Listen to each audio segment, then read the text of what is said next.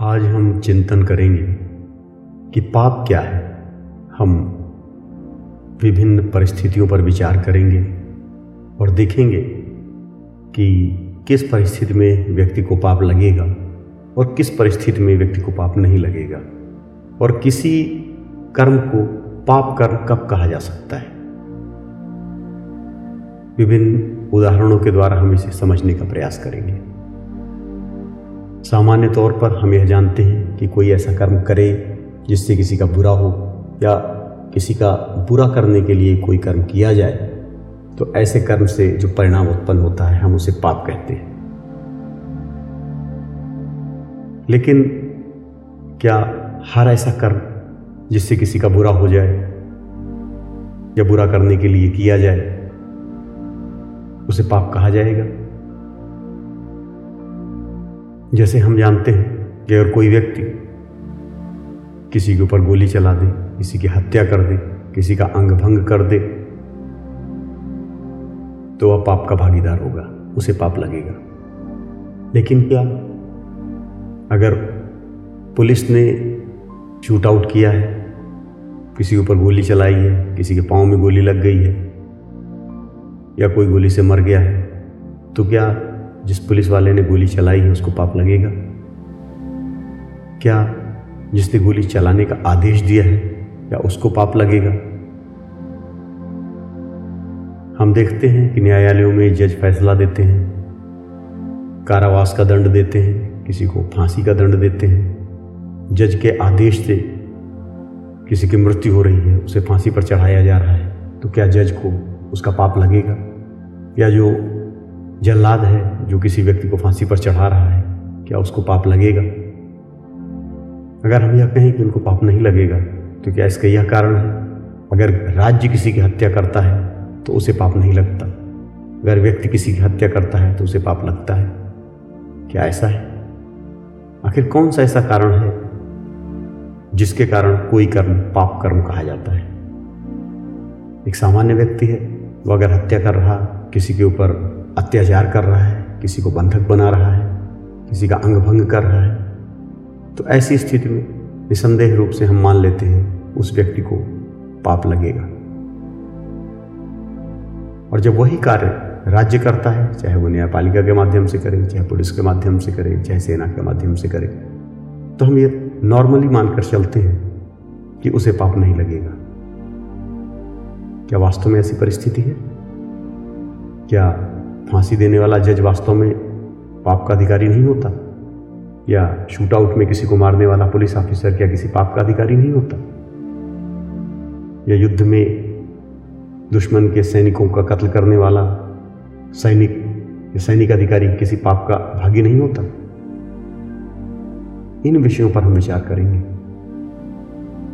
और इसके साथ ही इस प्रश्न पर भी विचार करेंगे कि क्या जितनी भी हत्याएँ हो जाती हैं, कर दी जाती हैं, उनमें हत्या करने वाला अगर वह राज्य सरकार का व्यक्ति नहीं है, अगर वो प्राइवेट व्यक्ति है तो हर जगह वह अपराधी होता है, वह पापी होता है, उसको पाप लगता है।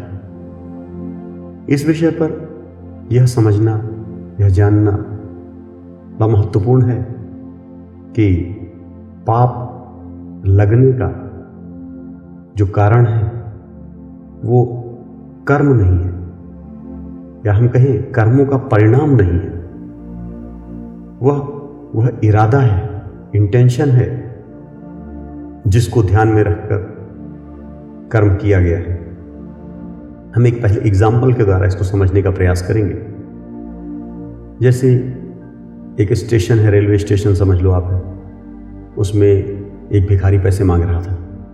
एक व्यक्ति ने उसको पैसे दिए। उस पैसे को उठाकर उसने भोजन कर लिया। दूसरे व्यक्ति ने उसको पैसे दिए, वो पैसे उसके आँख में लग गए, उसकी आँख फूट गई। किस व्यक्ति को पुण्य मिलेगा? किस व्यक्ति को पाप मिलेगा? नॉर्मली जो सामान्य व्यक्ति वो कहेगा, जिस व्यक्ति के पैसे से खाना खा लिया, उसको पुण्य मिलेगा, और जिस व्यक्ति के पैसे देने से आँख उसकी फूट गई, उसको पाप लगेगा। लेकिन जो गहराई से चिंतन करने वाला व्यक्ति है, वो प्रश्न पूछेगा कि दोनों के मन में क्या चल रहा है। जब तक दोनों के इरादे पता ना हो इंटेंशन पता ना हो, तब तक हम पाप और पुण्य का फैसला नहीं कर सकते।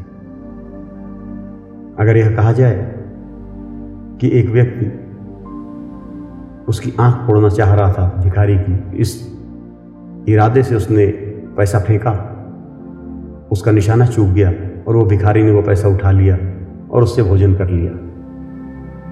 तो हालाँकि भिखारी ने उसके पैसे से भोजन किया, लेकिन उस व्यक्ति को कोई पुण्य नहीं मिलेगा, उसको वही पाप मिलेगा आँख तोड़ने का।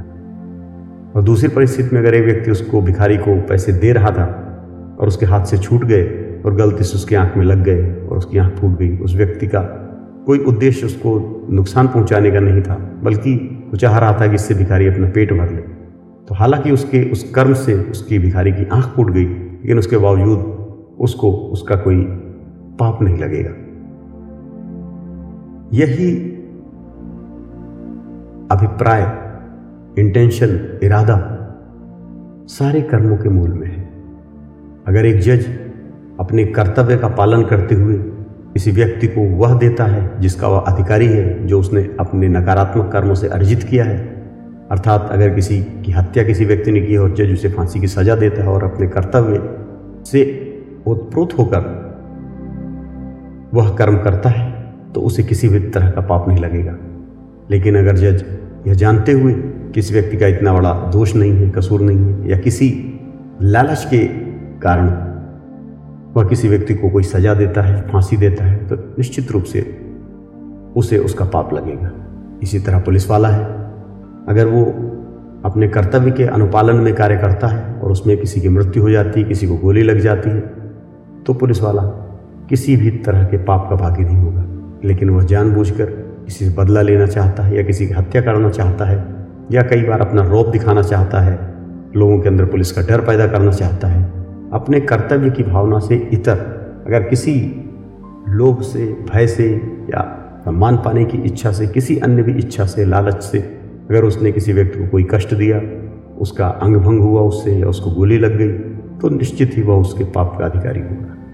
चाहे सामान्य मानव हो, चाहे राज्य के द्वारा कोई अधिकृत व्यक्ति हो, यह उसके अभिप्राय पर निर्भर करेगा कि उसे पाप मिलेगा या पाप नहीं मिलेगा।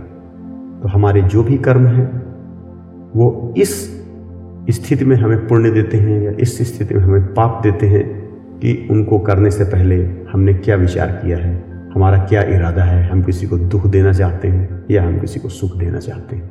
इसलिए जीवन में हम किसी को दुख देने की कभी इच्छा न रखें, नकारात्मक इच्छा न रखें। अगर हम नकारात्मक इच्छा नहीं रखेंगे तो हम पापों से मुक्त हो जाएँगे। और हम अगर पापों से मुक्त हो जाएँगे तो हमारा जीवन दुखों से मुक्त हो जाएगा। दुखों से मुक्ति का एक बड़ा कारण है व्यक्ति का पाप मुक्त होना। अगर पाप मुक्त व्यक्ति होगा तो वो दुखों से मुक्त हो सकेगा। तो पाप इस बात पर निर्धारित नहीं होता कि किसी कर्म के क्या परिणाम हुए। आप इस बात से निर्धारित होता है कि किस इच्छा को रखकर, किस अभिप्राय को रखकर, किस इंटेंशन को रखकर वो कर्म किया गया, चाहे उसके परिणाम कुछ भी हो। हरिओम तत्सत।